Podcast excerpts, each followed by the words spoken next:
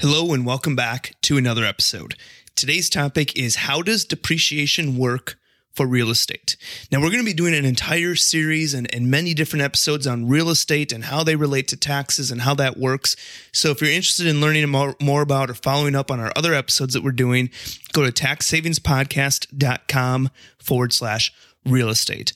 But in this post, we're going to specifically be talking about depreciation and how it has such an important role when it comes to rental properties and their taxes. So, one advantage of investing in real estate is that for many of the early on years of that investment, you will often have a positive cash flow, meaning that you're making income, but for tax purposes, be showing a loss. And this is due to depreciation. So I would say, like, who wouldn't want to be bringing in cash, bringing in income, but not having to pay taxes on it because we have this depreciation that is cutting into and creating a loss on it? So that is the beauty about depreciation and why we want to spend a, an entire episode talking about it. So first, let's talk about what parts of rental real estate can be depreciated. Basically, everything can be depreciated in a rental property investment except for raw land. So this includes things like the building, the flooring, appliances, sinks, driveways, landscaping. Basically, everything can be depreciated with that investment in a rental property except for the raw land. So basically, what you will need to do is you'll need to find the value of the raw land versus everything else. And obviously, the goal is to assign as much value as possible to the building and improvements versus the land because those items are depreciable. Now, the IRS recommends that you use the local property tax assessment to determine what that land value is. But you also have the option of using your own appraisal or replacement cost to determine values as well. It's just important that you have a reasonable basis to back up whatever allocation that you go with. So if you determine that, you know, the local property tax assessment is not a good assessment of kind of what the raw land value is, that's fine. Just make sure you have a basis and, and backup proof to back that up. And you might want to reach out to an appraiser or something like that if you're kind of questioning these items. So let's talk about what is the depreciable life for a real estate investment. So how, you know, how do we depreciate a real estate investment? And generally stating, you would depreciate a rental property over 27 and a half years if it's a residential property or 39 years if it's a non-residential property. Now, with that being said, you are able to, if, you, if you're able to break down certain parts of the property, you can likely depreciate it sooner. As an example, personal property that can be depreciated over five or seven years. Land improvements can be depreciated over 15 years. In the structure of the building, the structure that's going to again be depreciated over 27 and a half years if it's a residential property or 39 years if it's a non-residential property. So as you can see, if, if we're able to pull certain costs of the property and put them into land improvements or personal property, that allows us to depreciate the cost quicker, which leads to less taxable income early on in this invest in the investment. And so this breakout of, of costs is called something called cost segregation. That's where we look into doing a cost segregation study. So, what is a cost segregation study? You know, as we kind of just talked about, when a property is purchased, not only does it include a building structure, but it also includes all of its interior and exterior components. And on average, 20 to 40% of those components fall into tax categories that can be written off much quicker than your typical building structure, which is again that 27 and a half years. So a cost segregation, all it does is simply study, a cost segregation study dissects the construction costs or a purchase price of the property that would otherwise be depreciated over 27 and a half or 39 years. And the primary goal of a cost segregation study is to identify all property related costs that can be depreciated quicker over five years, seven years, 15 years. So, as an example, certain electrical outlets that are dedicated to equipment such as appliances or computers could be depreciated over five years. And we actually did an entire blog post and podcast episode on cost segregation studies with a partner of ours that handles these. So if you're interested in learning more about those, check that out. We'll have a link to that in the show notes of that uh, episode that we did there. But essentially, the, the process that they take in a cost segregation study is, is a couple different steps. First, they're going to divide the land between raw land and land improvements. And the more you can get into land improvements, mean you, means that you can depreciate that over 15 years. Then they're going to divide the building into a structure and personal property. And the more that we can move to personal property, means that you can depreciate that over five to seven years. Then the remaining structure items would just be depreciated over the typical 27 and a half or 39 years. And of course, the raw land would not be, be able to be depreciated. And so these cost segregation studies can get pretty complex. So we definitely recommend working with a professional on them and with that being said, traditionally a cost segregation study is going to be most advantageous in a multifamily or commercial property versus a single family. So check out the episode that we did on that if you're interested in doing a cost seg study to see if it makes sense. If you have a multifamily or say a property over $500,000 or more, uh, cost segregation study is definitely going to make sense in your scenario. Uh, but check out our, our podcast episode on it and, and, reach out to our partner. There's a form that you can fill out in the blog where you can reach out directly to them. We'll introduce you to them to see if a cost seg makes sense in your situation. But again, the, the purpose of a cost segregation is that instead of depreciating the whole property over 27 and a half or 39 years, we're breaking out various pieces of that property and depreciating some of it quicker versus spreading it out over the full full term of 27 and a half or 39 years. So the next thing we want to talk about is this idea of bonus depreciation. And with the Tax Cuts and Jobs Act, bonus depreciation actually allows you to depreciate up to 100% of qualified property in the first year. And so qualified property includes items that have a useful life of 20 years or less. So when we look at this cost segregation study that we were talking about uh, previously, this is a great way to get even more depreciation in year one utilizing bonus depreciation for those items that we were able to pull away from the structure. So not only now we don't have to worry about five to seven years, we might be able to get even more in year one.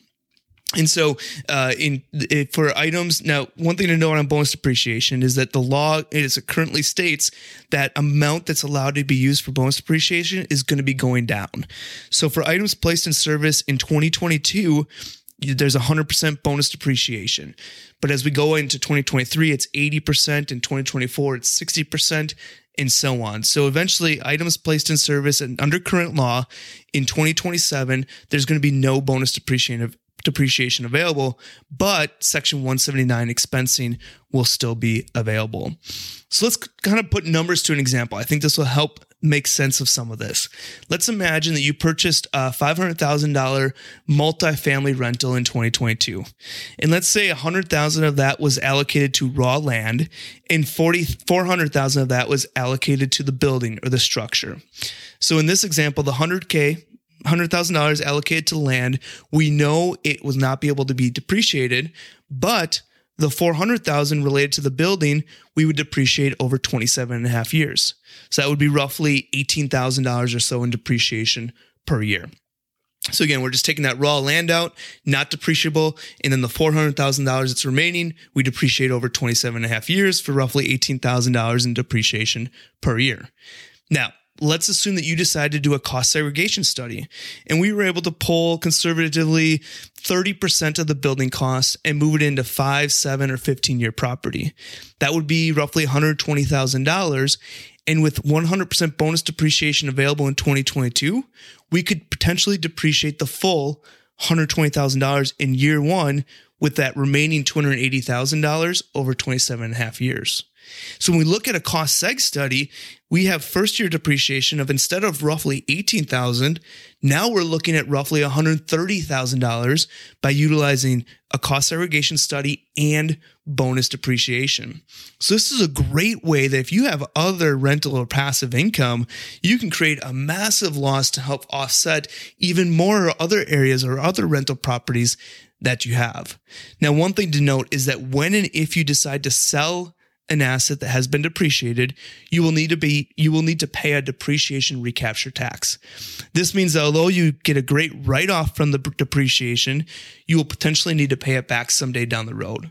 However, you know, with the time value of money factored in, we would almost always recommend taking advantage of as much depreciation as possible.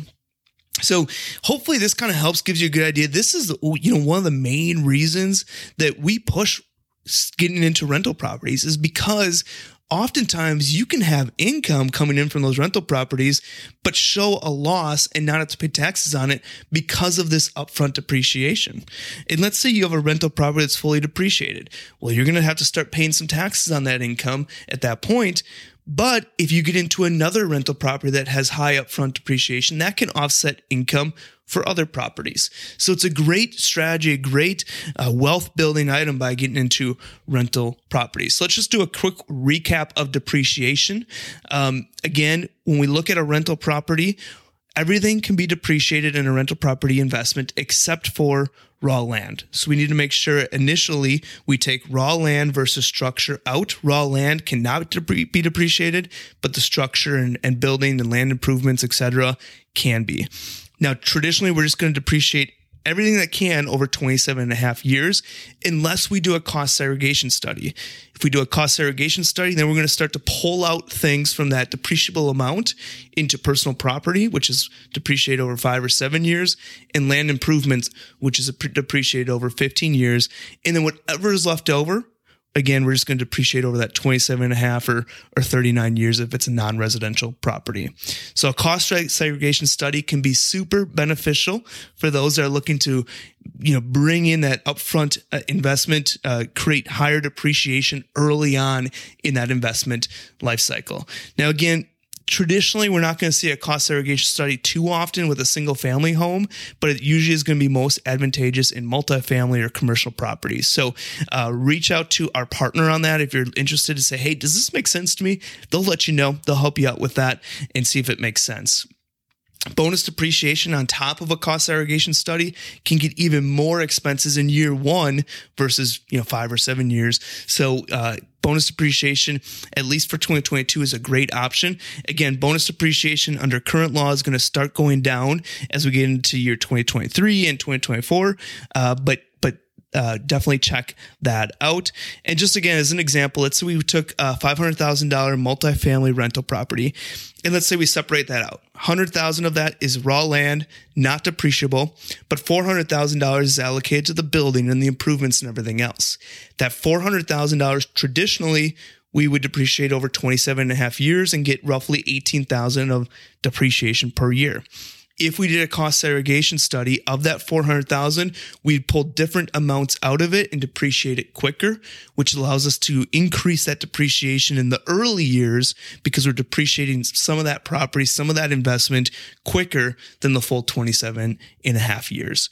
So hopefully that was helpful. Again, we're going to be doing a whole series, a bunch of episodes on uh, real estate taxes, how they're, how they're taxed and, and the various differences of it because real estate te- traditionally is going to be taxed much different than say your normal business type income. So if you're interested in learning more about the other topics that we have, go to taxsavingspodcast.com forward slash real estate. I also want to remind you guys to join our free Facebook group where we have discussions with other rental property owners, other business owners. You can just, you can join our free Facebook group by going to Facebook and then just typing in small business tax secrets. There'll be a few questions that you have to answer in there and then you'll be able to join and join in on the conversation. So I want to thank you again for listening to another episode. And I cannot wait to just expand on this idea of rental property taxes and how important it can be and how beneficial it can be to be building your wealth using rental properties. Again, you can check out kind of the whole series that we're doing on this by going to taxsavingspodcast.com forward slash real estate. Thanks again for listening to another episode, and I will see you all next week.